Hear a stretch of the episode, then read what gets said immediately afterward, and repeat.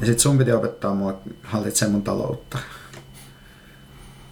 Kyllä tämä tästä. Siihen auttaa eniten, kun, kun tota, on niitä tuloja.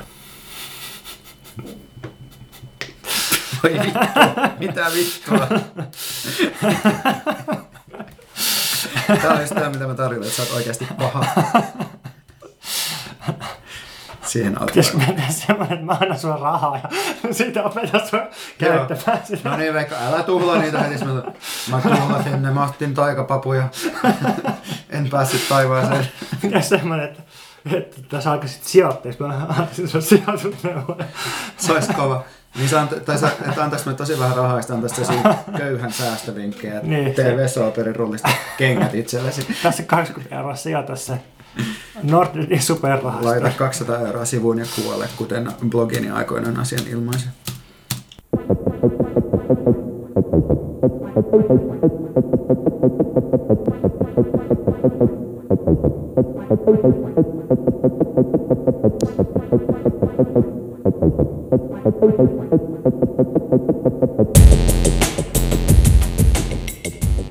Tervetuloa podcastin salaiseen saaristoon, jonka jäsenet tapaa toisiaan yön pimeydessä savukoneiden luoman usvan alla ja suunnittelee kaikenlaisia salaliittojuonia, joita jo 1800-luvulla anarkistit suositteli vallankumouksen tekemiseksi, toisin kuin myöhemmät anarkistit. Mm, oliko toi sun päiväkirjasta?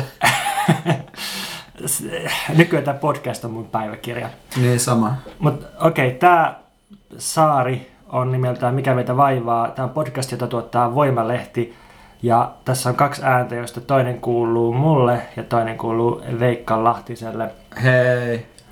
Tänään me puhutaan somekanavista, erilaisista sallituista tavoista laiskotella ja Heikki Hillamon teknokraattisesta yhteiskuntakäsityksestä.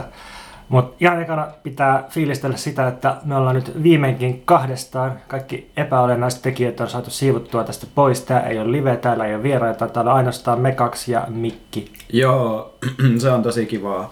Kivaa nähdä taas näin mikrofonin äärellä. Pitää nyt meidän uh, kaikkein vannoutuneimmille faneille pyytää anteeksi, että me luvattiin, että meillä olisi tällä kertaa vieras. Uh, vieraamme on valitettavasti taudin kourissa, joten hän on ensi viikolla mukana. Emme paljasta vielä, kuka hän on. Mun tekisi mieli kertoa kuuntelijoille, että tässä meidän studiossa on aina tämmöinen todella ärsyttävästi raksuttava seinäkello, joka mahdollisesti kuuluu tämänkin nauhoituksen taustalla. Ja aina aikaisemmin, kun mä tulin tänne nauhoittamaan podcastia, niin se kello kävi paikalla, että se tikitti, mutta sitten se viisarit ei liikkunut mihinkään. Ja nyt ää, se kello on korjattu silleen, että viisarit kyllä liikkuu, mutta se kello on aina eri ajassa. Mutta jostain syystä tämä on selvästi tärkeä kello. Mun mä tykkään vaan, niinku, että on kello. Mä en välitä kauheasti siitä, että mitä se näyttää. Oikeastaan mun mielestä siinä on vaan jotain semmoista, niinku, että se muistuttaa mua ehkä sellaista ajasta, jolloin kellolla oli joku, tai siellä seinäkellolla oli joku funktio. Että se on ehkä jonkinlaista nostalgiaa. Nostalginen seinäkello, okei. Okay. Joo. Onko sulla muita asioita, mitkä sua tänään vaivaa kuin se, että nykyään kelloilla ei ole funktiota? Öö, joo, no. Mä tota, oon miettinyt paljon nyt siis tänään kun nauhoitamme on tota, ensimmäinen marraskuuta, jolloin on, on julkaistu verotietoja, joita sitten niin näissä iltapäivälehdissä on käsitelty, ja tätähän kutsutaan myös kateuskalenteripäiväksi tai joskin tällaiseksi mm, ilmeisesti. Mm. Niin mua niin vaivaa tämä kateusretoriikka jossain määrin. Siis tämä, että sanotaan, että, että nyt taas ihmiset on kateellisia toisten vauraudesta ja sitten sit kytätään naapureita ja näin poispäin. Ja mun mielestä niin kuin, ensinnäkin niin kuin tästä mua vaivaa se, että et, et miksi kateus olisi ongelma. Tai että eikö, eikö kateus voi olla ihan relevantti kokemus, jos niin kuin ajattelee, että joku muu ei ole ansainnut niin kuin sitä, mitä sillä on. Ja jos sillä on huomattavasti enemmän kuin mulla, ja sitten mä olisin ansainnut ehkä yhtä paljon. Et, et, et jos puhutaan vaikka pääomatuloista, jotka on ansaittu jonkun muun työllä, niin onko se, onko se niinku sit niinku ongelmallista vaan olla kateellinen niistä rahoista, vai onko se sitten niin, että kateus, että se, kyse, se tunne, mistä mä puhun, ei ole kateus? Niin, eli meneekö tämä keskustelu kateudesta nyt siihen, että Uh, et niiden mielestä, jotka soimaa toisia kateudesta, niin nämä rahat ja tulot on i- todella itse ansaittuja, mm. ne kuuluu ihmisille. Kyllä. Ja silloin niin kuin tuntuu ihan pöyristyttävältä, että joku on kateellinen. Kun taas sitten ne, joita syytetään kateudesta, niin ne on sitä mieltä, että ei näitä, näitä kuuluisi tällä tavalla jakaa, tai että nämä ei ole täysin itse ansaittuja, ja sen takia Ne. oikeastaan on, on niin kuin syytäkin olla kateita, tai oikeastaan voi kysyä, että onko se, onko se kateutta vai onko se jotain niin kuin epäoikeudenmukaisuudesta nousevaa suuttumusta. Niin mun mielestä koko niin toi kateusretoriikka on ehkä niin tehokasta sen takia, että musta tuntuu, että se on raamattusta lähtöisin jollain tavalla sellainen, niin että älä himoit sen naapurisi karjaa tyyppistä juttua, että siinä niin kuin päästään johonkin sellaisiin niin kuin, kulttuurihistoriallisiin tota, noin peruskokemuksiin käsiksi. Ja sen takia se niin kuin, toimii niin hyvin, kun sanotaan, että ihmiset on kateellisia. Et se on myös, missä mä pääsenkin siihen, että et, et mun mielestä tämä kateudesta puhuminen tai siihen kiinnittäminen on niin kuin tapa muuttaa, muuttaa vallan epätasapaino ö, tunteeksi, emotionaalista se keskustelu, josta mun mielestä myös se on ihan hyvä esimerkki tämä, kun nyt ollaan järjestämässä tämmöistä yläluokkasafaria, jolla sekä minä että Pontus ollaan, ollaan oppaina.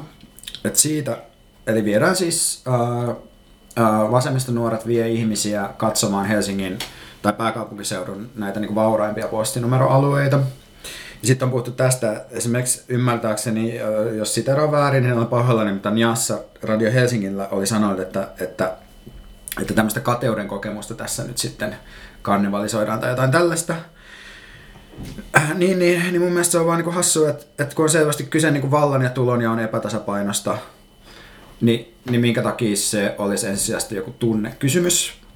Ja sitten niin kuin, jotenkin mun mielestä se, että puhutaan siitä vaan sellaisena tunteena tai jonakin sellaisena ei-valtaan liittyvänä asiana, ja sitten voidaan just mennä myös siihen harhaan, että, että se olisi ihan sama asia, jos, jos jotkut Westendin tyypit lähtis katsomaan jotain lähiöitä ja nauraskelemaan niille lähiön köyhille. Tietenkään se ole sama asia, koska eihän yhteiskunnalliset luokat tai voimasuhteet, eihän ne ole symmetrisiä. Et emme voida asettaa ikään kuin tasapainoa keskenään jotain Endiläistä yläluokkaa ja jakomäkeläistä alaluokkaa, mm. koska ei näy tasapainossa. Samalla tavalla emme voida asettaa ikään kuin tasapainoiseen suhteeseen jotain rodullistettua tyyppiä, joka, jota joka päivä muistutetaan Suomessa sen ulkonäöstä ja tavoista suhtautua siihen, sitten jotain, jotain niin kuin ikään kuin enemmistöön kuuluva valkoista tyyppiä, joka ei koskaan tarvitse kiinnittää huomiota näihin samoihin asioihin. Ne ei vaan mm. ole tasavertaisia. Ei millään tavalla. Ja mun mielestä tässä on myös kysymys jollain tavalla siitä, että et mun mielestä niin kuin yläluokalla on paljon enemmän niin kuin erilaisia foorumeja. Menemättä konkreettisesti sinne lähiöön, niin nauraa niin kuin pienituloisille ihmisille ja alistaa niitä. Ja sitten taas niin kuin se, että, että pienituloisia ihmisiä, niin kuin, niillä ei ole samoja foorumeja käytettävissä, niin se, että otetaan bussi alle ja mennään materiaalisessa, materiaalisessa tilassa, luodaan se konflikti jotenkin, että mennään niin kuin lähelle ää, t- tavallaan sellaisia ryhmiä, joiden kanssa ei yhteiskunnallisesti muuta ole tekemisissä. Ja se on musta tavallaan myös sen niin kuin valta- epätasapainon kuromista jollain symbolisella tavalla.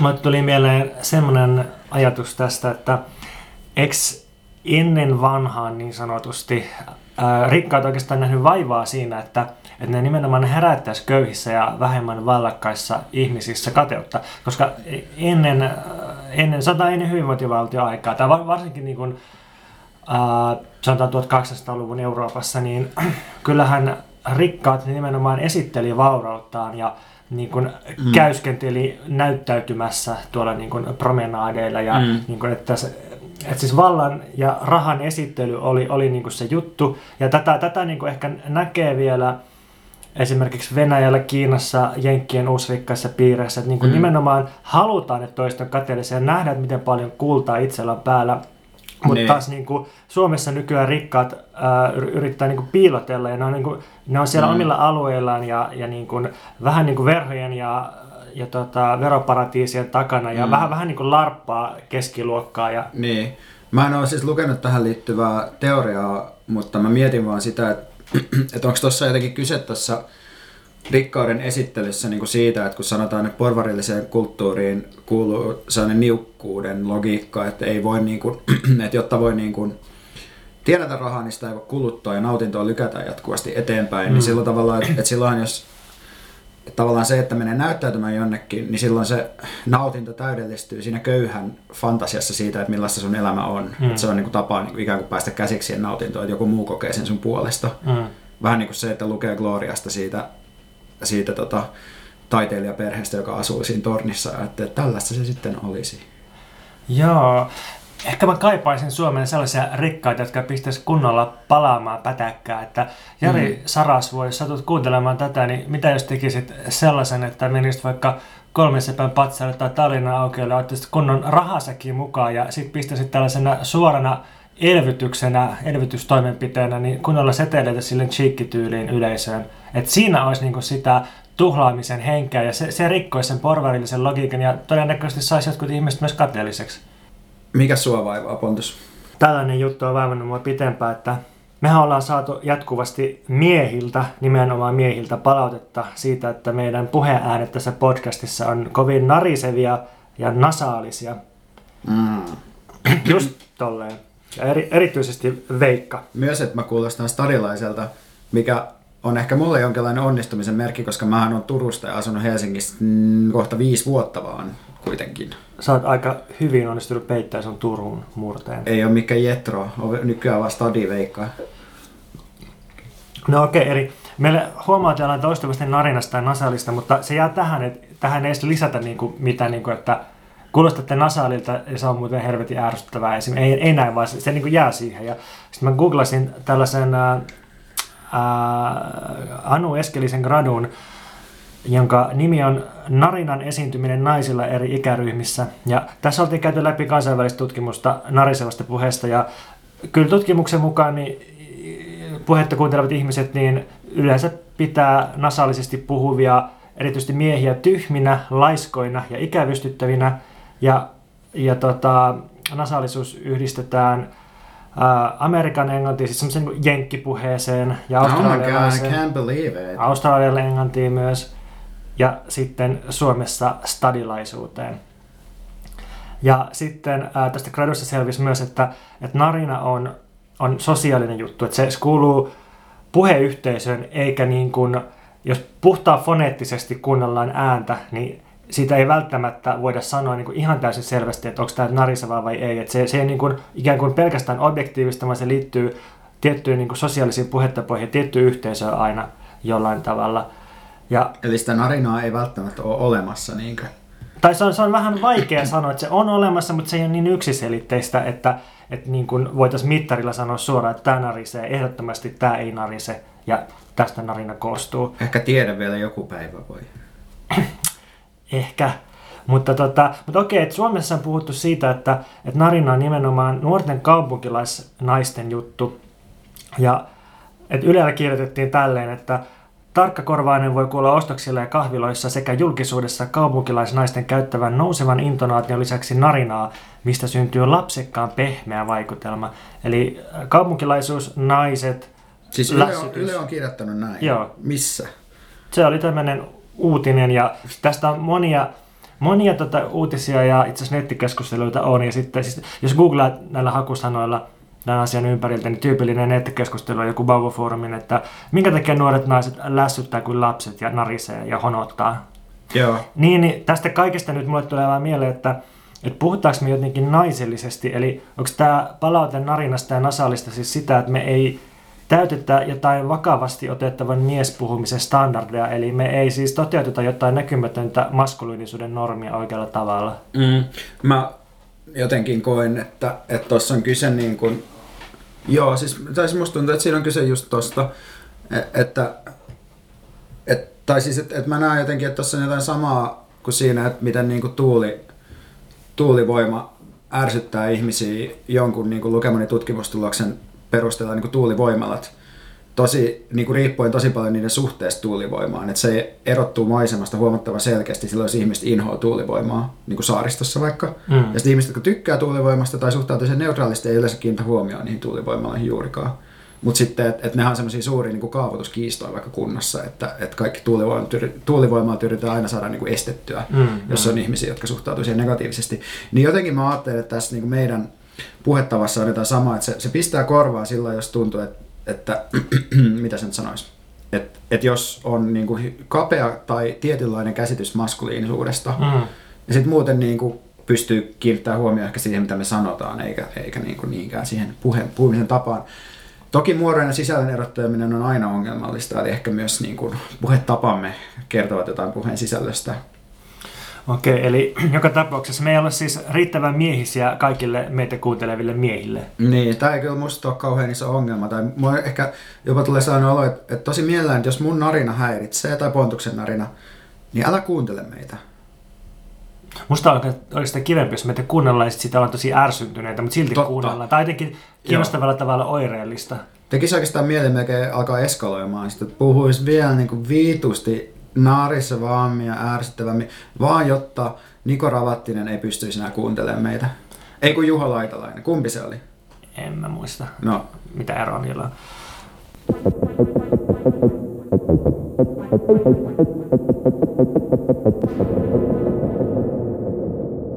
Sosiaalinen media muuttaa ihmiset reagointiautomaateiksi. Sosiaalisessa mediassa on tärkeää reagoida mahdollisimman nopeasti johonkin, mikä on valmista, ja sitten sen reaktiokin pitäisi olla mielellään mahdollisimman valmis. Eli se on tietyllä tavalla automaatti, jossa oma ajattelu ja harkinta, joka aina vaatii jotenkin hitautta ja viivettä, niin se luovutetaan tällaiselle koneistolle, jossa tarkoituksena on vertailla itseä toisiin ja saada jotain äh, niin kuin kuvitteellisia pisteitä tämän pohjalta. Näin voisi ajatella somesta, jos olisi kyyninen. onko tämä nihilisti. mun, mun Niin somekäytökseni tiivistettynä? Äh, Mä luulen, että tämä on enemmän niin kuin mun elämässä yksi vaihe, että mun, mun some-historia menee silleen, että et eka mä vastustin sitä tosi paljon, sitten mä käytin sitä poliittisen ja organisoitumisen välineenä, ja sitten sen jälkeen mä olin tosi ahdistunut siihen, ja mä, sit, mä tosiaan koin, että se on niin kuin jatkuvaa vertailua ja pujoituspeliä, ja toiset saa enemmän, toiset vähemmän. Mä olin tosi tosi ahdistunut, ja sitten yhtäkkiä mä olen nauttinut siitä tosi paljon. Ja ehkä liittyy siihen, että mä aloin sitten saamaan niitä kuvitteellisia nettipisteitä. Mm, joo, mulla on tosi samantyyppisiä kokemuksia. Uh, kyllä, että mä kävin just noin jotenkin samat vaiheet läpi. Uh, mutta mä sain niitä nettipisteitä myös jo silloin, kun mä olin ahdistunut siitä, mutta mä sitten ehkä ahdistuin jotenkin sellaisten niin kuin tilanottokysymysten kautta ja jotenkin sellaista, että voinko mä niin kuin toimijana ottaa sitä tilaa, mutta, mutta sehän ei ollut sun pointti tässä. Ei siis tota, äh, niin mä kirjoitin tässä toimittaja testaa blogiin tällaisen äh, tekstin nimeltä Nietzschen ohjeet sosiaaliseen mediaan ja sitten käsittelin just tota, että miten some ohjaa ihmiset reaktiiviseksi äh, ja, ja niin kuin ikään kuin ylireagoivaksi koneiksi, kojeiksi.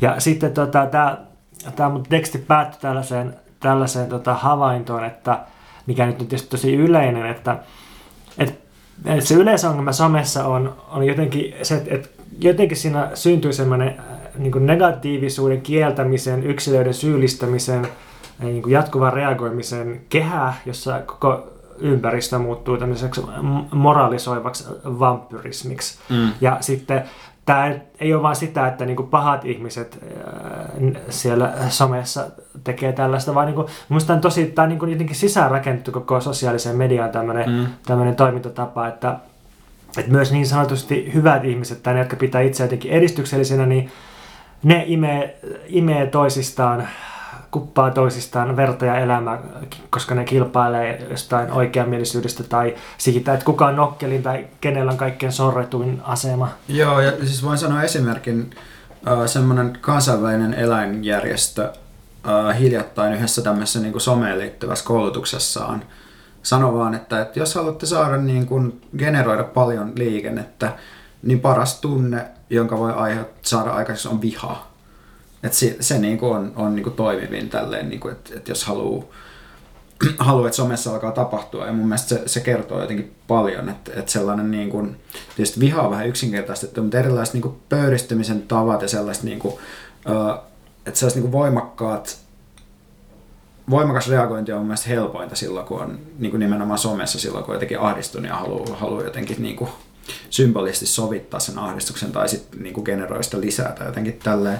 Joo. Silloin kun mä oon iloinen, niin mulla on ehkä semmoinen olo, että mä en tarvii tätä. Joo, joo, kyllä toi vastaa aika tarkasti mun kokemusta, jos katsoo, jos mä katson mun blogin tilastoja tai, tai vaikka Facebook-reaktioita, niin mä tiedän, että eniten Facebook-reaktioita mä aina saan, jos mä kirjoitan ää, äärioikeistosta, poliisista tai rasismista, ja näihin kaikkiin liittyy jollain tavalla viha, ja siis eri suunnista vihaa, siis sekä, että, että voi kirjoittaa vihaisesti poliisin toiminnasta, ja sitten sit tähän reagoi sekä niin kuin poliisista suuttuneet tai poliisille suuttuneet ihmiset, jotka, että niin kuin mm. poliisia puolustavat ihmiset, jotka on vihaisia tästä. Että niin kuin viha, viha on se perusenergia, mikä pyörii, pyörittää somea. Niin, ja ehkä, ehkä jotenkin, jos Ilja Janitski ja siteeraa, niin musta tuntuu, että se äh, osuvin ja eniten niin kuin herättelevä tunne, minkä voi tuottaa, on se mitä vittua. Joo. se on vaikka se, että mitä vittua Sanna Ukkola, niin Joo. siitä se lähtee kierimään. Joo, joo, joo. Ja sitten semmoinen pöyristyminen ja Mm. mm. närkästyminen ja niin kun, siis oli se niin kun hyvä että asia, tai oli se oikeutettua niin sanotusti tai ei, niin joka tapauksessa tämä on se niin. Mm. Joo, joo, ja siis kyllähän tuolla samalla niin logiikalla just niin laitettu nalkkiin kaikenlaisia niin kuin tyyppejä, jotka on ollut vaikka käyttänyt tosi rasistisesti eikä ole joutunut Joo, siihen joo, kuulemaan joo, ja joo. tällaista. Mutta se, joo, mutta se varmaan on se tunne. Niin, että ei, ei meidän pointti ei ole siis se, että viha pitäisi jotenkin kieltää tai että ei saisi mm. närkästyä, mm. vaan siis se, että sitten kun se hallitsee kaikkea, niin sitten tulee tosi elämänkielteinen ja energiasyövä ympäristö. Mutta, mutta sulla Niin. oli ehkä tällainen kokemus Twitteristä, että Aa, siitä on, joo. että se on just tämmöinen ympäristö ollut sulle. No mun mielestä niin kuin, mä oon yrittänyt, niin kuin, tai mä oon onnistunut käyttää Twitteriä ihan hyvin vähän aikaa. Se oli semmoinen vaihe, että mä olin kyllästynyt Facebookiin, lopettanut blogin tekemiseen, ja mä olin aika vihainen. Mm. Niin sitten Twitter sopi tosi hyvin sellaiseen, että pystyi kirjoittamaan sellaisia nokkelia, tosi lyhyitä vittuilutekstejä. Mä tein esimerkiksi sellaisen ketjun, missä mä haukuin kaikki eri puolueita sellaisilla hauskoilla Twitter-vitseillä, jos tuli tosi suosittu. Että mulla oli paljon tämän tyyppisiä juttuja. Hmm. Ja ää, mun kokemus Twitteristä on se, että se toimii parhaiten silloin, jos haluaa vittuilla niin kuin yhteiskunnallisesti, yhteiskunnallisista asioista ja saavuttaa suoraan yhteiskunnallisesti merkittäviä henkilöitä, mutta ei oikein pysty varsinaisesti rakentamaan pitäviä argumentteja tai ei halua niin lähteistää, mitä sanoo. Ää, et mä en ole koskaan onnistunut käymään yhtään kunnollista debattia Twitterissä. Mun mielestä sinne ei mahdu kokonaista argumenttia, että jos sitä rupeaa ketjuttamaan, niin ihmiset kuitenkaan lue sitä. Sitten niin kuin se, siellä näkee tosi usein sellaista niin kuin, niin kuin ihan merkittävissä yhteiskunnallisessa asemassa olevien tyyppiä olevan vähän semmoista niin lällästä sotaa toistensa kanssa.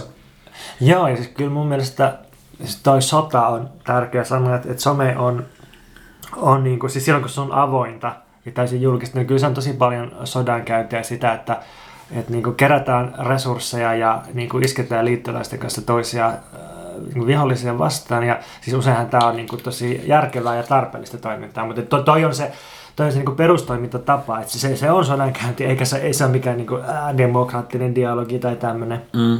Joo, ei mun mielestä niin kuin, dialogista nyt ei ole mun mielestä sosiaalisessa mediassa ylipäätään kysymys. Se on pelkkää harhaa. Dialogi on ylipäätään mun mielestä niin kuin kommunikaatio erityistapaus. Joo, joo, joo. Että se, että se pitää tuottaa ja siihen pitää nähdä tosi paljon vaivaa. Että kyllä mun mielestä niin sellainen, että et, et paljon helpommin mun mielestä pystyy ymmärtämään somekeskustelua, jos tarkastelee sitä niin vallan ja konfliktin kautta. Mm. Mutta, mutta siis joo, Twitterissä mä oon kokenut, että live-kommunikaatio, niin kuin jos ollaan vaikka mielenosoituksissa, niin se toimii ihan hyvin. Ja sit siellä on niin kuin, mä tykkään itse tästä Twitter-hallituksesta, joka tavallaan, ne pelaa Twitteriä tosi hyvin, koska ne tekee siitä pelkän niin kuin karnevalistisen performanssin. Joo, ja siis ilottelu ja niin kuin silleen parodiseksi vetäminen sillä, että siinä on kuitenkin joku pointti, niin se, se on mm. niin kuin se, se niin kuin yksi niistä hienoista tunteista, millä voi myös ratsastaa Niin. somessa. Ja siinä ei yritetä just teeskennellä mitään dialogia. Että siinä nimenomaan mennään sen dialogin tuolle puolelle enemmän, että et, et photoshopataan Juha Sipilälle niin kuin sillä vaikka vessanpönttö niin kuin jalkojen tilalle tai jotain tällaista. se on niin kuin vinkki, tai siis silleen, että ehdotus, että, että mun mielestä se toimii, toimii nimenomaan silloin, jos ei halua yrittää olla rakentava. Joo, joo, joo, ja siis se ihan laistavasti on ammuttu alas jotain typeriä suuryritysten somekampanjoita tai sitten tällaisia Suomi 100 brändikampanjoita, niin kuin, mikä, Mm. mikä, niin kuin, mikä, mitkä on Suomi-tekoja, ja sitten on, sit on laitettu siihen, kaapattu, kaapattu hashtag ja sanottu, mm. että, että köyden rasvaaminen marraskuussa on Suomi-tekoja. sitten tulee tosi hauska fiilis. joo, joo. Ja, ja siis kun mä oon itse aika kyllästynyt myös sellaiseen, että mä aika usein myös yritän itse tehdä sitä, että mä selitän asiat jotenkin juurta jaksain. Mm. Ja sitten huomaa, että ei sillä niinku, tai että sen vaikutukset ei ole aina toivottu, ja kyllä siinäkin oma pointtinsa on, mutta sit se on ihanaa välillä nähdä, että joku on vaan silleen, no en mä jaksa selittää, että mä vaan niinku teen tämän yhden vittuilukuvan. Ja... No kyllä mun mielestä politiikassa tarvitaan sekä sitä mm. kärsivällistä selittämistä, että sit härskeää perseilyä ja törkätä erotiikkaa, jota tämä Tämä Niin. Twitter-hallituksen somekäyttäytyminen todellakin samaa on. mieltä, että ka- kaikilla on tarvetta. Mä mietin, että, okei, Twitter, Twitter on niin kuin, silloin ehkä jotain käyttötapoja. Onko sulla jonkinlaista suhdetta muihin somekanaviin? Käytätkö Snapchatia tai Instagramia? Snappia en ole koskaan edes kokeillut. Mä käytän eniten Twitteria ja Facebookia. Mä oon, mä oon, tota, no mä, mä oon niin sanotusti menestynyt jonkun verran molemmissa. Et Twitterin mä pistän... Twitterissä sä oot tosi menestynyt. No hienoa, jos se siltä näyttäytyy. Mä pistän, mä, siis mä käytän Twitteriä sellaisena tajunnan virtana, että mä en niin kuin suunnittele sitä koskaan, vaan mä, mä pistän niin kuin useimmat niistä, tai monet niistä linkeistä, mitä mä luen ja mitä mä pistän, pidän kiinnostavina, mä pistän sinne ne kirjat, mitä mä oon lukenut, mä pistän sinne kaikkia niin kuin muistiinpanoja ja one-linereita ja pätkiä ja sitaatteja. Että se toimii tällaisena niin kuin virtana nimenomaan mm. hyvin. Äh, Facebookissa musta on se ongelma, että siellä helposti ajatuu siihen, että jokainen julkaisu on semmoinen niin kuin yksittäinen teoksensa ja sitten pitäisi vähän niin kuin miettiä ja suunnitella. Ja sit se, on, se on jotenkin noloa, että jos Facebookissa julkaisee jotain, sitten ei saa yhtään tykkäystä. Mm. Twitterissä on ihan sama, koska niin paljon tulee ja menee koko ajan. Ketä ei kiinnosta se, että, mm. että näkyykö joku yksi twiitti jossain tai ei. Mutta se menestyvän Facebook-julkaisun kaavaa kohtaa se yksinkertainen kräkätä kyllä. Millainen se on? No en mä tiedä pystyykö mä niinku sanallistamaan mm. sitä, mulla on se enemmän silleen hyppysissä. Mutta siinä on niinku mun mielestä, no ehkä mä yritän ensi kerraksi jotenkin kirjoittaa sen auki, niin sitten voin pa- kaikille kuulijoille paljastaa, että miten tämä homma toimii. En mä siis toki siinä aina onnistu, mä oon huomannut, että yllättävän usein kyllä niin kuin suht samantyyppiset jutut toimii. Joo, joo, se on hauska nähdä, kun mulla on toi toimittaja testaa Facebook-sivu, jolla on joku pari tuhatta tykkääjää ja sitten kun siellä julkaisee sisältöä, niin niin se tavoittaa aina vähintään 500 ihmistä ja tavallisesti niin kuin monia tuhansia. Ja, mutta sitten sit niin jotkut jutut lähtee sille, että tavoittaa 40 000 ihmistä ja kyllä ne vähän yllättäviä mulle aina. Mm. Että, että tavoittaako se 4000 vai 40 000, että kyllä siinä on sellainen niin kuin satunnainen haitari. Ja siis jonkun, joidenkin tutkimusten mukaan niin tämä on just se piirre, mikä tekee somesta niin koukuttavan, että että, se, että me saadaan sieltä jatkuvasti palkintaa ja se on vähän niin kuin pelas mm. hedelmäpeliä, mutta mm. siinä on just se, että me ei täysin tiedetä, että se on aina, että sieltä voi tulla niin kuin niin. viisi liikeä tai 500 liikeä. Mutta sen takia se onkin just niin kuin pelas hedelmäpeliä, niin, että niin. sen punaisen pallon syttyminen ei ole niin kuin täysin niin. Niin kuin ennakoitavissa. Ja sitten pitkällä tähtäimellä lopputulos on se, että sun kaikki energiat on mennyt siihen ja sulle ei Niin, ja the house always wins. Niin. Mark Zuckerberg on seuraava presidentti. Nimenomaan. Liberaalit laskee sen varaa, että nyt saadaan viimeinkin järkimies. Yes. tota, Instagramista muista voisi puhua siltä kannalta, että mulla on paljon kavereita, jotka on sitä mieltä, että Instagram on kaikkein ihanin sosiaalinen media, koska siellä ei ole hyökkäämistä eikä trollaamista eikä mitään vittuilua, vaan... Kyllä on, kyllä on, mutta se on piilotettua. Okei, okay. siis mä sanon tämän ajatuksen lyhyesti loppuun. Eli, eli et Instagramissa ihmiset julkaisee myönteisiä kuvia ja sitten tykkää niistä. Että tämä on niin kuin mielestä ihanaa, mutta sulla Veikka on tähänkin ilmeisesti eroava kokemus. Tähänkin hänellä on ilmeisesti joku pointti, piti päästä taas kesken lauseen huutamaan, ei voinut olla vaan hiljaa. Ei vaan siis kun mä mietin, että kyllä mun, mun mielestä niin kuin ihmisten Instagram läsnäolo on niin hyvinkin hyökkäävää. Okay. Mä koen sen usein tosi hyökkäävänä, mutta en välttämättä niin kuin tietoisena hyökkäyksenä, vaan enemmän sellaisena niin kuin, uh, elämän, sellaisena niin kuin erottautumishyökkäyksenä, että sellaisena niin kuin, tietyn elämäntyylin affirmoimisena ja, ja samalla niin kuin eron tekemisenä suhteessa muunlaisiin. Et ihmiset tekee sitä tavallaan, se on myös sellaista niin kuin sisäistä kannibalismia, että nostetaan niin kuin omasta elämästä vaan niin kuin tietyt onnistumisen hetket osaksi sitä niin kuin sometarinaa, jota sitten kerrotaan ulospäin, jolloin samalla on entistä vaikeampaa niin kuin niellä sitä, että sun elämä ei suurimmaksi osaksi koostu niistä onnistumisen hetkistä, että se sun sieniretki sieniretken kontraktiksi tulee se seuraava viikon masennusputki ja sitten sä et muista hakea reseptillä uusia lääkkeitä ja sitten vaan niinku tulee syötyä pelkkää mikropizzaa ja vituttaa. Tai että et, et siinä on niinku tämä puoli ja sitten se mun mielestä jotenkin, uh, jos itsellä on mennyt tosi huonosti, on ollut, on ollut huomattavasti vaikea seurata Instagramia. Se on ollut mun kaikkein vaikein mm. uh, sosiaalinen media silloin, kun mä olin itse tosi masentunut just sen takia, että mun mielestä se sen logiikka kannustaa kertomaan elämästä, vaan niin kuin sellaiset tavallaan lifestyle-lehteen kelpaavat puolet. Mä aloitin Instagramista toimimisen tämän vuoden alkupuolella ja mun ensimmäisten kuvien joukossa oli muun muassa homehtunut ruisleipä, jonka mä tägäsin, että Suomi 100 ja sitten kuvaa vessanpöntöstä. Ja sitten nämä sai niinku ehkä jonkun kymmenen likeä ja sitten, mm. sitten mun niinku todella kyyniset anarkistikaverit sanoi mulle, että hei, hei voin tuosta, sun Instagram on liian masentava.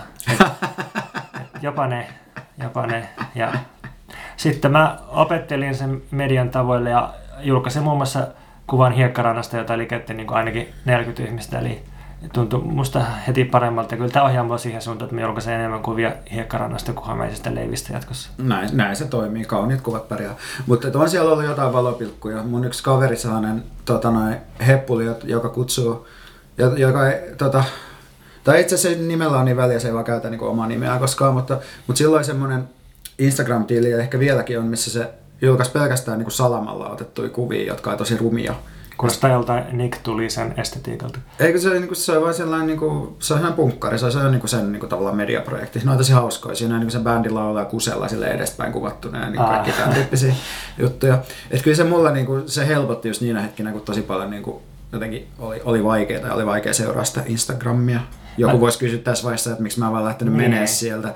Mutta mun mielestä ne niinku sosiaalisesta mediasta lähtemiset on aina vähän sellaisia, että sit sä tuut niinku hiipien takaovesta takas sisään. Vähän niin kuin tämä mun blogin lopettaminen.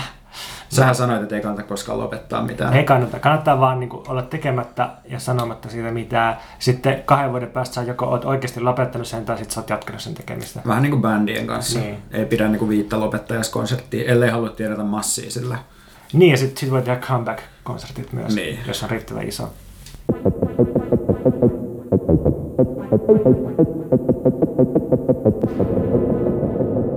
Meidän piti puhua siitä, että mitkä on sallittuja syitä laiskotella ja Veikka kirjoitti tällaisia muistinpanoja, mutta sitten se ei suostu juontaan tätä, eli mä luen nyt Veikan Mä oon vaan muistinpanoja. unohtanut kokonaan, mä oon kirjoittanut nämä. Pontuksen piti kertoa, että on mun tekstiä. Mutta siis Veikka kirjoitti tälleen. Eli purkaisin Ossia just tuosta näkökulmasta, että kaiken maailman periminen, kusettaminen, kapitalismi, INE on ok syytä laiskotella, mutta tuet ei. Eli kävis läpi eri tyyppejä, jotka tätä tekee, eli laiskottelee. Kyllähän toi kuulostaa ihan hyvältä. Kyllä mä ehkä tun- tunnistan jotenkin itseni täältä. Niin, niin. Eli, eli eikö tämä ajatus on nyt se, että, että meidän yhteiskunnassa, niin ää, jos olet perinnyt paljon omaisuutta tai jos sulla on paljon ää, pääomatuloja, eli, eli jos jotkut tekee sun puolesta töitä, niin mm. tämä on ihan jees syy laiskotella. Ja laiskottelu itsessään ei ole ongelma. Joo, Ää, joo. Laiskottelu, laiskottelu on niin hyvin, hyvin vahvasti niin poliittinen asia ja sen niin laiskottelun luokitukset on hyvin vahvasti poliittisia, mutta piilossa. Joo, okei, okay, mutta sitten jos meillä on työtön kirjailija, joka elää 500 eurolla kuukaudessa erittäin niukkaa elämää ja kaiken lisäksi vielä tuottaa todella suositun kirjan, joka on myös arvostelun menestys ja josta seuraa suuri yhteiskunnallinen keskustelu, niin tämä ei sitten ole riittävä syy niin sanotusti laiskotella. Mm, Mä epäilen, että, että, että Ossin niin suuri virhe oli se, että se meni paljastamaan, että se on kirjoittanut kirjaa. Koska niin kuin, mun mielestä ää, kaikki, että et me ollaan ylipäätään tosi huonoja tunnistaa niin yhteiskunnallisesti arvokasta työtä. Mm. Mutta musta tuntuu, että jos sä sanon, että se nostaa sosiaalituloja ja tekee salaa metsätöitä, Aivan. niin olisi käynyt hyvin. Mitä jos se olisi vaikka äh, metsästänyt susia tai sitä, jos olisi käynyt vaikka Pantasusia käynyt hakkaamassa paljan käsin Niin, kuoliaiksi todellakin. itärajalla.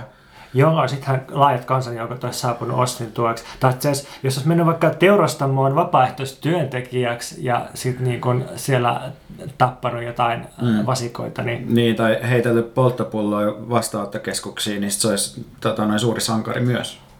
Niin, ehkä hieman Menikö liian pitkälle? Nyt, nyt, nyt, nyt, nyt, nyt meni kyllä reikkaan. Ei, mutta siis mä tarkoitan vaan, että sit, sit se olisi Niin, ehkä joo, niinku uhri ja Joo, sitten joo, niinku, tämä niinku maahanmuuttovyöryn Aivan, uhri. ja aivan. tälleen. Niin, että se on, se on niin kuin syrjäytynyt, kun on tullut niin paljon turvapaikanhakijoita Mm. Suomeen. Mm, kyllähän se, se se sen- selitys tälle sen, sen tota, laiskottelulle tai Niin, mutta Joo, ehkä joo. sen pahin ongelma on kuitenkin se, että se olisi niin röyhkeä, että se myönsi, että Se on hauskaa, että se kirjan nimi on Röyhkeys ja sitten se kuvattiin lehtikuvissa sillä tavalla, että se puhaltaa ikään kuin hävyttömästi tupakassa voi suustaan, mutta sitten kun lukee sen kirjan, niin ää, sehän, sehän on niin kuin tosi silleen ää, neuroottinen ja vaatimaton tyyppi se kertoja siinä kirjassa. Se on, niin kuin, se on niin kuin kaikkea muuta kuin röyhkeä. Se on, se on todella silleen häveliäs ja menee aina istumaan toiseksi viimeisellä riville, koska se laskelmoi, että, että jos, jos on niin kuin viimeisellä rivillä, niin sitten kuitenkin kiinnittää vähän huomioon, että joku voi pyytää mm. sinua puhumaan. Että toka rivi on semmoinen, että oli se armeija tai työkkärin kurssi, niin kannattaa mennä istumaan toka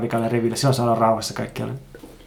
Mutta suosittelen tätä röyhkeyskirjaa kyllä kaikille. Se on todella hienosti kirjoitettu kirja, jossa siis on paljon muutakin kuin työstä välttelyä ja TE-toimiston todella absurdin pomputtamisbyrokratian kuvaamista. Se on siis semmoinen kolmiosainen kirja, jossa eka, eka osa on niin kuin, täysin niin kuin näennäisesti mitätöntä arki, arjen kuvausta, sitten toisessa osassa on tämä työkkärin absurdinen kuvaaminen ja kolmannessa osassa kaikki alkaa kääntyä niin kuin itsensä ympäri ja sitten se kirjallisen keinoin kyseenalaistaa sen, että kuka tätä kirjaa oikeastaan kirjoittaa ja niin kuin kenen röyhkeydestä tässä kaikessa on oikein kyse. Onko se postmoderni Se on romaani? postmoderni romaani, ehdottomasti. Okei, okay. Mutta voisiko nyt käydä lyhyesti läpi sitä, että, että minkälaisia tyyppejä on vaikka Suomessa joille on ok laiskotella, tai niin kuin minkälaisilla hahmoilla, missä tilanteessa on ok sit muuten laiskotella. Meillä on nyt nämä ääripäät, että että niin kuin, rikkaan on ok laiskotella ja sitten työttömän ei ole ok laiskotella, mutta et, miten esimerkiksi mm. jos sairastuu, niin, niin silloin tavallaan on ok ää, laiskotella, eli niin kuin sairastaa ja toipua, mutta toisaalta silloin, silloin se onnistuu vain silloin, että että jos sä suostut ikään kuin siihen sairaan rooliin, niin esität silleen niin kuin ne sairauden ää, niin kuin tunnusmerkit, että susta näkee, että sä oot tosi mm. sairas ja kaikki on silleen, että mene nyt kotiin, että sä näytät tosi kalpealta. Ja... Joo, kyllä, kyllä mulla siihen liittyy paljon ristiriitoja ja mä huomaan, että, että, että mun myös niin kuin asiantuntijatyössä oleville tutuille niin kuin liittyy paljon ristiriitoja siihen sairaan olemiseen, että, että on niin kuin vaikea tunnistaa itsestään, että milloin on työkyvytön, varsinkin jos sulla on se kone siinä sun vieressä ja teet sillä kuitenkin mm, jotain. Mm, mm. Että kyllä se on musta niin kuin vähän hälvennyt se, että milloin se on ok. Joo, joo tästä tulee mieleen kaksi esimerkkiä. Yksi kaveri sanoo itse asiassa tänään, että, että jos, jos sillä olisi niin kaikkein pahin tauti, mitä se voisi kuvitella, että se olisi vaikka niin kuin, äh, kuumeessa ja vatsataudissa, niin, niin kyllä, se, kyllä se silti voisi niin kuin, psyykata itse tekee vaikka tunnin töitä, jos se olisi sille tosi tärkeä asia ja vaikka sen niin kuin oma yritys. Ja mä luulen, että aika yleinen kokemus. Ja sitten toinen, toinen esimerkki on ää, meidän itse asiassa yhteinen Facebook-kaveri, joka ää, kirjoitti tällaiseen, tällaisen statuksen tässä, että ää, kaikki parhaat flunssan nujerusvinkit, please, mitä tehdä, kun lepo ei ole vaihtoehto, vaan on pakko olla tehokas ja työkykyinen. Mun mielestä olisi typerää moralismia sanoa, että jäät pois töistä, ei se toimi niin. Ei se toimi, ei, ei ole aina mahdollista jäädä pois Ei töistä. todellakaan. Tässä on vaan, tässä on vaan kuvattu se, että siis voisi laittaa suoraan johonkin otsikoksi, pakko olla tehokas ja työkykyinen. Lepo ei ole vaihtoehto. Tässä mm. on kuvattu niin kuin se, mikä, mikä niin kuin on se juttu tällä hetkellä. Mm. No, sitten tota, tekee mieli palata kyllä tuohon, tota, että jos on pääoma tulo joku. Ää, mä olin tuossa puolitoista, kaksi vuotta, eikö vuosi sitten, Kanarian saarilla todella ihanalla joululomalla. Mä haluaisin joskus mennä sunkaan Kanarian saarille. Lähdetään. Aurinkoloma. Oikeasti? Tehdään semmoinen aurinkoloma podcast Se olisi kiva, Joo. koska voimme tehdä töitä myös Kanarialla. Nimenomaan. Niin, niin sitten siinä lentokentällä oli tämmöinen Nordean sijoitusmainos, jossa siinä mainoksessa luki tälleen, että kuinka laitat varallisuutesi töihin samalla kun itse nautit elämästä. Huhhuh. Siinä on kyllä luokkasotaa tiiviissä muodossa. Tämä on tosi härskiä agitaatiota kyllä, että, että jotenkin, että oikein niin kuin mainostetaan, että että et, hei, että jos sulla on varaa, niin sä saat nauttia elämästä ja laittaa muut ihmiset töihin. Et jos sulla on varallisuutta, sun ei tarvitse tehdä palkkatöitä, sun ei siis tarvi alistaa sun aikaa ja ruumi, ruumista toisen määrättäväksi, vaan sä voit nautiskella, siis ei vaan laiskutella, vaan nautiskella. Mm. Ja sitten tässä niin mainoslausessa, tässä on niin voimakas erottelu, että toisaalta on työt ja toisaalta elämästä nauttiminen. Eli elämästä nauttiminen on selvästi jotain ihan muuta asiaa kuin töissä oleminen. Eli tämä mainos paljastaa, että työelämä on itse asiassa kauheita riistoa ja siitä on nautinto kaukana. Niin, että varmaan tämä olisi tarkoitettu ihmisille, jo- joille ei ole kosketusta työelämään muuten kuin nimenomaan käskemisen kautta, että ne käskee työelämään, mutta ei toimi siinä itse. Niin, ehkä joo, mutta voisiko se olla myös, että tämä on tarkoitettu ihmisille, jotka on työelämässä, joilla, joilla niin kuin on tämä kokemus. Tai siis että mainos toimii just sen takia niin hyvin, että me kaikki koetaan se, että, että me haluttaisiin nautiskella elämästä sen sijaan, että me ollaan töissä. Ja sitten kaikki haaveilee siitä, että mm. olisinpä mä siinä tilanteessa, että mä voisin vaan niin kuin laittaa varallisuuteni mm. töihin. Niin että... ehkä toi on sellaisen nivelvaiheessa oleville ihmisille, Joo. koska usein varmaan mainokset tuollaista niin tähtää siihen, että, että joku ihminen ottaa jonkun askeleen suuntaan, niin voit siirtyä pois. Tästä tulee mieleen myös mun suosikki viherporvari Antero Vartija, ja silloin kun se teki sen eurovaalikampanjan, jolla se tuli myös yleiseen tunnettuuteen sellaisilla hienoilla videoilla, missä Jasper Pääkkönen muun muassa haastatteli sitä, mm. en tiedä tuliko katsottua, mutta yhdessä niistä kysyttiin, että miten sulla on sitten yrittäjänä aikaa toimia siellä Brysselissä, ja Antero vastasi jotenkin tähän tapaan, että mä olen saanut mun firman pyörimään siihen malliin, että mun ei tarvi enää itse tehdä siellä mitään, joten voi keskittyä tähän parlamentaarikkohommaan.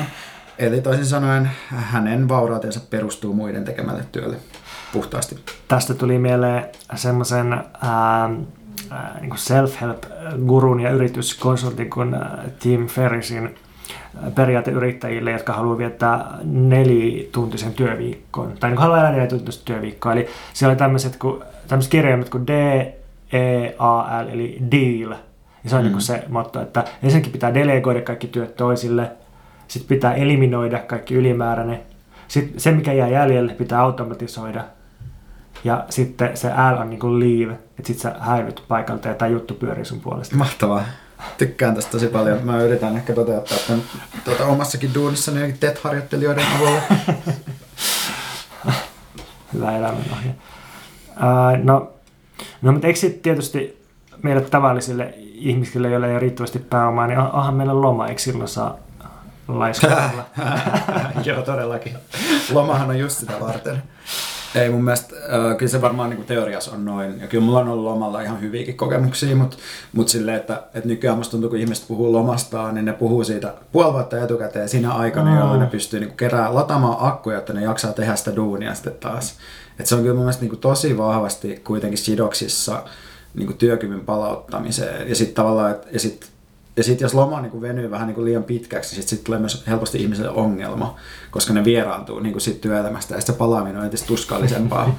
et, et, et, et, on se varmaan niin kuin sallittu, sallittu laiskottelun muoto, mutta se, että miten niin kuin puheissa, mutta se, että miten hyvin se niin kuin on oikeasti laiskottelua, niin se on toinen asia. Niin, nämä hauskoja aina nämä lomalta paluu vinkit, joita lehdet on täynnä alkusyksystä tai loppukesästä. Siis että näin alistat itsesi työkuriin ja unohdat mukavat kokemukset. niin, mä, mä, niin, koska aika moni ihminen myös lopettaa niiden duunit loman jälkeen, niin on myös sellaisia, että mietin nyt vielä artikkeleita. niin, niin. Itsekin olen irtisanomisilmoitukseni tehnyt heti loman jälkeen.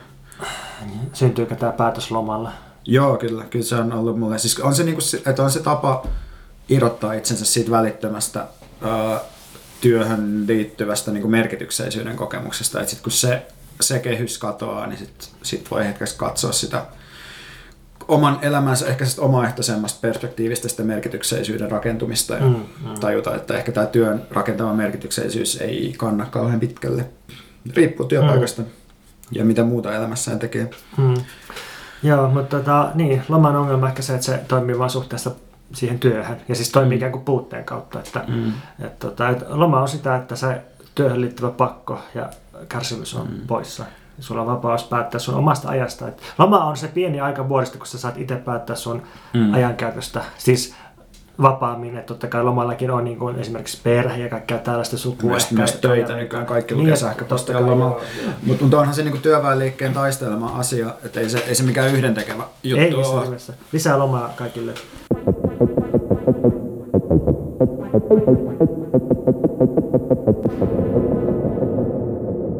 Meillä on molemmilla ollut pitkään halu käsitellä Heikki Hiilamoa jollain tavalla. Mulla se on liittynyt eri vaiheissa.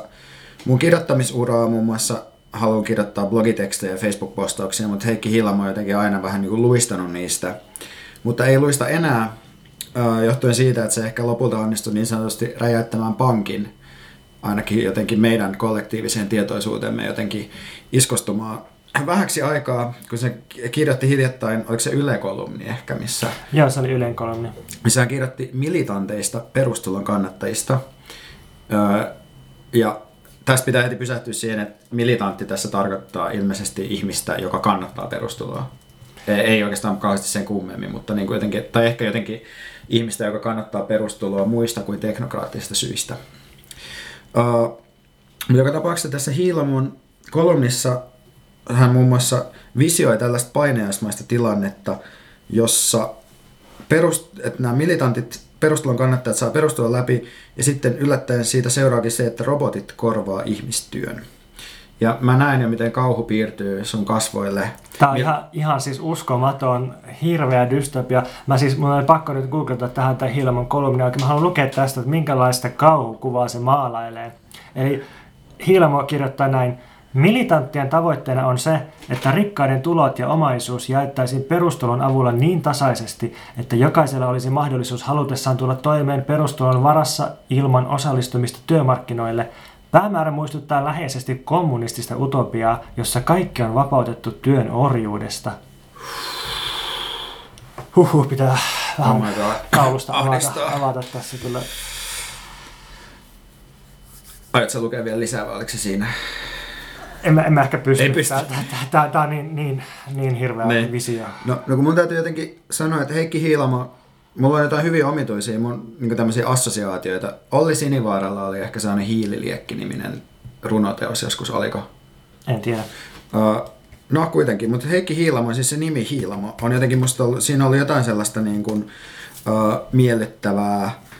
Mä oon mieltänyt sen jotenkin kevyesti sosiaalidemokraattiseksi.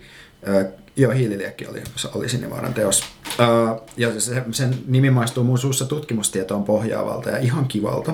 Joo, ja siis jotenkin mäkin niin kun sille ainakin aikaisemmin liitin ihan kivoja juttuja mm. siihen, koska Heikki Ilahama on ollut kovin huolissaan tuloerojen kasvusta ja mm. vaikka työttömyydestä ja sitten hän häärii tällaisten projektien niin kuin käsittääkseni intokustannuksen taustalla. Joo, ja niin, voiman. Ja... Niin, eli, eli sillä, sillä niin kuin on, on niin kuin valtaa ja ilmeisesti omaisuuttakin, jota se näyttäisi käyttävän ihan hyvin tarkoituksiin. Niin, hän on tämmöinen niin pitkän linjan köyhyyden vähentämisen mm. kannattaja.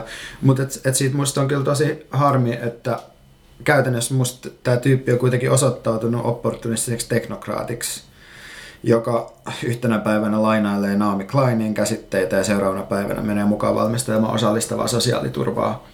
Et mun lyhyen toimittajauran yksi, yksi tämmöinen kohokohta oli, kun Heikki Hiilamo kirjoitti tekstin uh, tuhokapitalismista, kun se puhui sote-uudistuksesta. Ja sitten mä ajattelin, että no niin, että nyt tapahtuu jumalauta, mm. että, että nyt niinku radikalisoituu tutkija. Mm.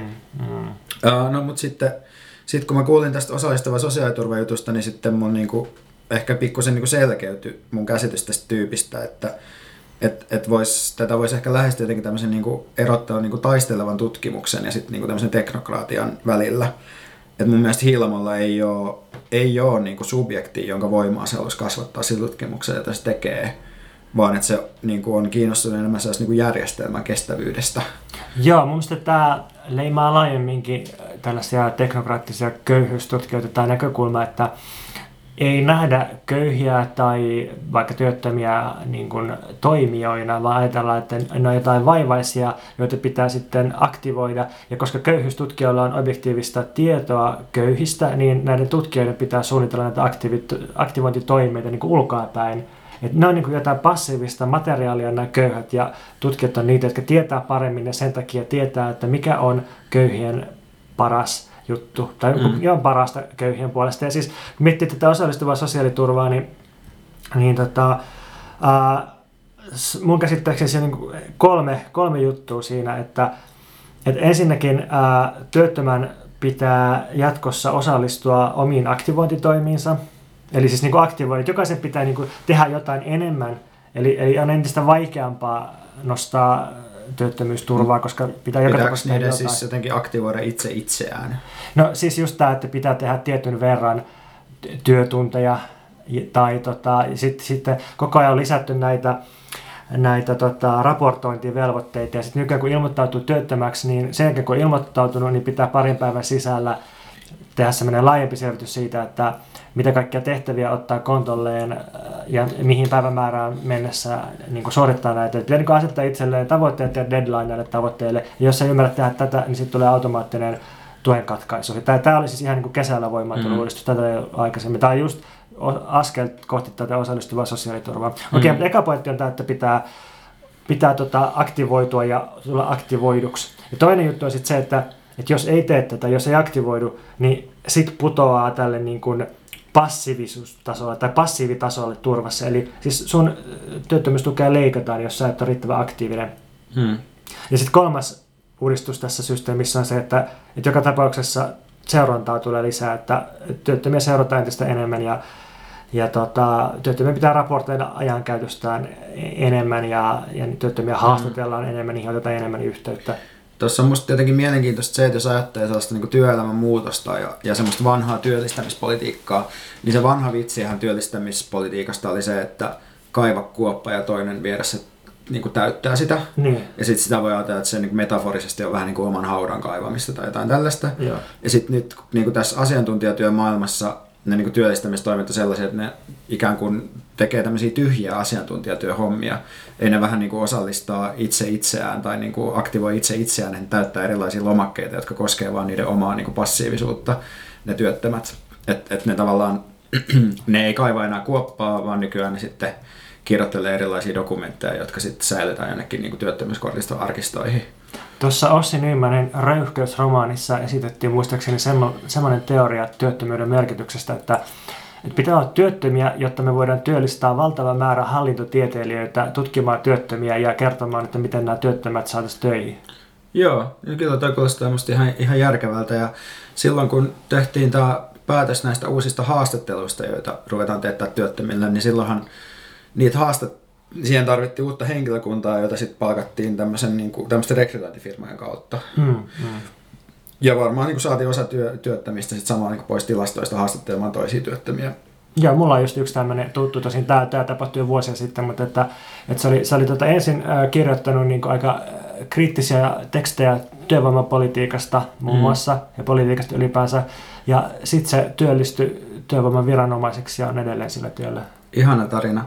Mutta kyllä tässä jotenkin tulee vaan semmoinen olo, että, että siinä missä niin joku Saku Timonen on oikeasti tehnyt tosi johdonmukaista pitkäaikaista työtä sen eteen, että se nostaisi näitä niin kuin, uh, työttömien kurittamisprosesseja paremmin näkyviä tällaista niin kuin, uh, käytännössä niin kuin, tosi paljon niin kuin Tessin alapuolelle jäävillä korvauksilla tehtävää tällaista niin kuin näennäis, tai tällaisia niin kuin näennäisiä työllistämistoimenpiteitä, joiden tehtävää koskaan johtakaan työhön. Niin että mitä toi Hiilamo tekee suhteessa Timoseen, niin Hiilamo on, niin kuin, on jotenkin todella niin kuin, siis se, se on niin kuin mun mielestä vihollisen puolella, se on niin kuin paskiainen, jo, jo, jonka, kaa, niin kuin, jonka politiikan kanssa mä en halua olla niin missään tekemisissä. Joo, täytyy tosin sanoa, että mun yksi kaveri, joka on todella hyvin perillä siitä, että miten sosiaaliturvaa voi käyttää perustulon tavoin ja saada itselleen mahdollisimman paljon. Ja tästä syystä arvostan tätä kaveria todella paljon, sen mm. neuvot on todella arvokkaita. Niin, niin mun, tämä kaveri huomautti tästä osallistuvan sosiaaliturvan uudistuksesta, että tässä on se hyvä puoli, mistä on Heikki Hillemo kiittäminen, että jatkossa voi niin kuin sanoa ihan rehellisesti, että, että mä oon työtön, mutta mä aktivoin itseäni tekemällä esimerkiksi järjestötyötä asiasta liitossa, ja sitten saa tämän nojalla nostaa täyden työttömyystuen. Et, et, kun e, nykyään ihmiset on tehnyt sillä, että niitä mm. on valehdella, että ne ei tee mitään, niin jatkossa voi okay. silleen, niin kuin, tehdä vaikka väitöskirjaa tai tehdä jotain niin kuin aktivismia, ja sitten hilmolaiset on silleen, että et, jes, nyt tämä työtön on aktiivinen, että annetaan sille täydet tuet. Toi vähän niin kuin asentaisi vesiautomaatin vankileirille, että jotain kuitenkin. niin.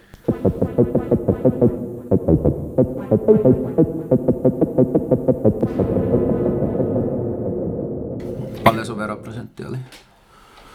Oisko se jotain 14 ja 20 välillä? Okei, okay, korkea. Joo, mitäs tää nyt meni, että toissa vuonna me jouduin maksaa 800 euroa veromätkyjä, mutta sitten nyt mä saan joku 300 palautuksia. Joo. Kyllä se on kivempi saada palautuksia. Niinkö, musta on kiva maksaa mätkyjä. Se, niin. kun sä maksat 800 euroa valtiolle, niin sä voit ajatella, että tästä lähtien aina kun poliisi pamputtaa jotakuta, niin se on sun rahalla maksettu se pamppu. Mä sitten taas on ajatellut, että se on hyvä tapa saada korotonta lainaa valtiolta. Joo, joo, joo. joo. Siis ihan oikeasti se on, niin on. tosi paljon parempi kuin mikään pikavippi, ei maksa veroja. Joo, joo, joo. joo. Kannattaa jättää verot maksamatta ja sitten yrittää saada maksimivähennykset, koska niistähän kysellä kuitteja paljon vähemmän kuin, kuin vaikka tota, mitä, mitä tota, toimeentulotuesta kyseltäisiin. Niinkö? Tositteita. Siis verottaja ei oikeasti kysele kuin pistotarkastuksella kuitteja, jos no verovähennyksiä. Tämä on yksi merkittävä mm. luokkaristiriidan ilmentymä, jota Anna Kontula muun muassa esitteli siinä sen viime vuoden luokkalaki pamfletissa. Okei, okay, hyvä. Et siis kun keskiluokkaiset tekee verovähennyksiä, niin niihin luotetaan – kun köyhät hakee jotain toimeentulotukea, niin niihin ei luoteta ja kaikki pyritään todistamaan. Tämä on pro tip kaikille toimeentulotuen varassa oleville. Tosin siinä on vähän se ongelma, että pitää tienata jotain, jotta voi maksaa veroja. Niin. Tai jättää verot maksamatta. Sitä lainaa saa ainoastaan, jos on tienestäjä. Meidän pitäisi joskus tehdä segmentti veronkierrosta, koska mm. mun mielestä myös pienituloisten pitäisi voida kiertää veroja. Nyt ainoastaan suurituloiset pystyy kiertämään veroja ja pienet joutuu maksaa, pienituloiset joutuu maksaa. Niin, ja Veronmaksajien keskusliitto luultavasti nimenomaan tarjoaa sitä neuvontaa niille suurituloisille. Me voitaisiin kysyä muutamalta veroneuvojalta sillä, että olisiko Miten pienituloisena niin. voisi suunnitella veronsa? Haluan no. olla huono veronmaksaja niin kuin kaikki muutkin. Jep. Thank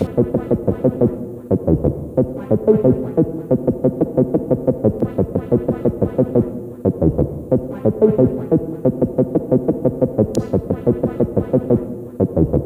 Thank.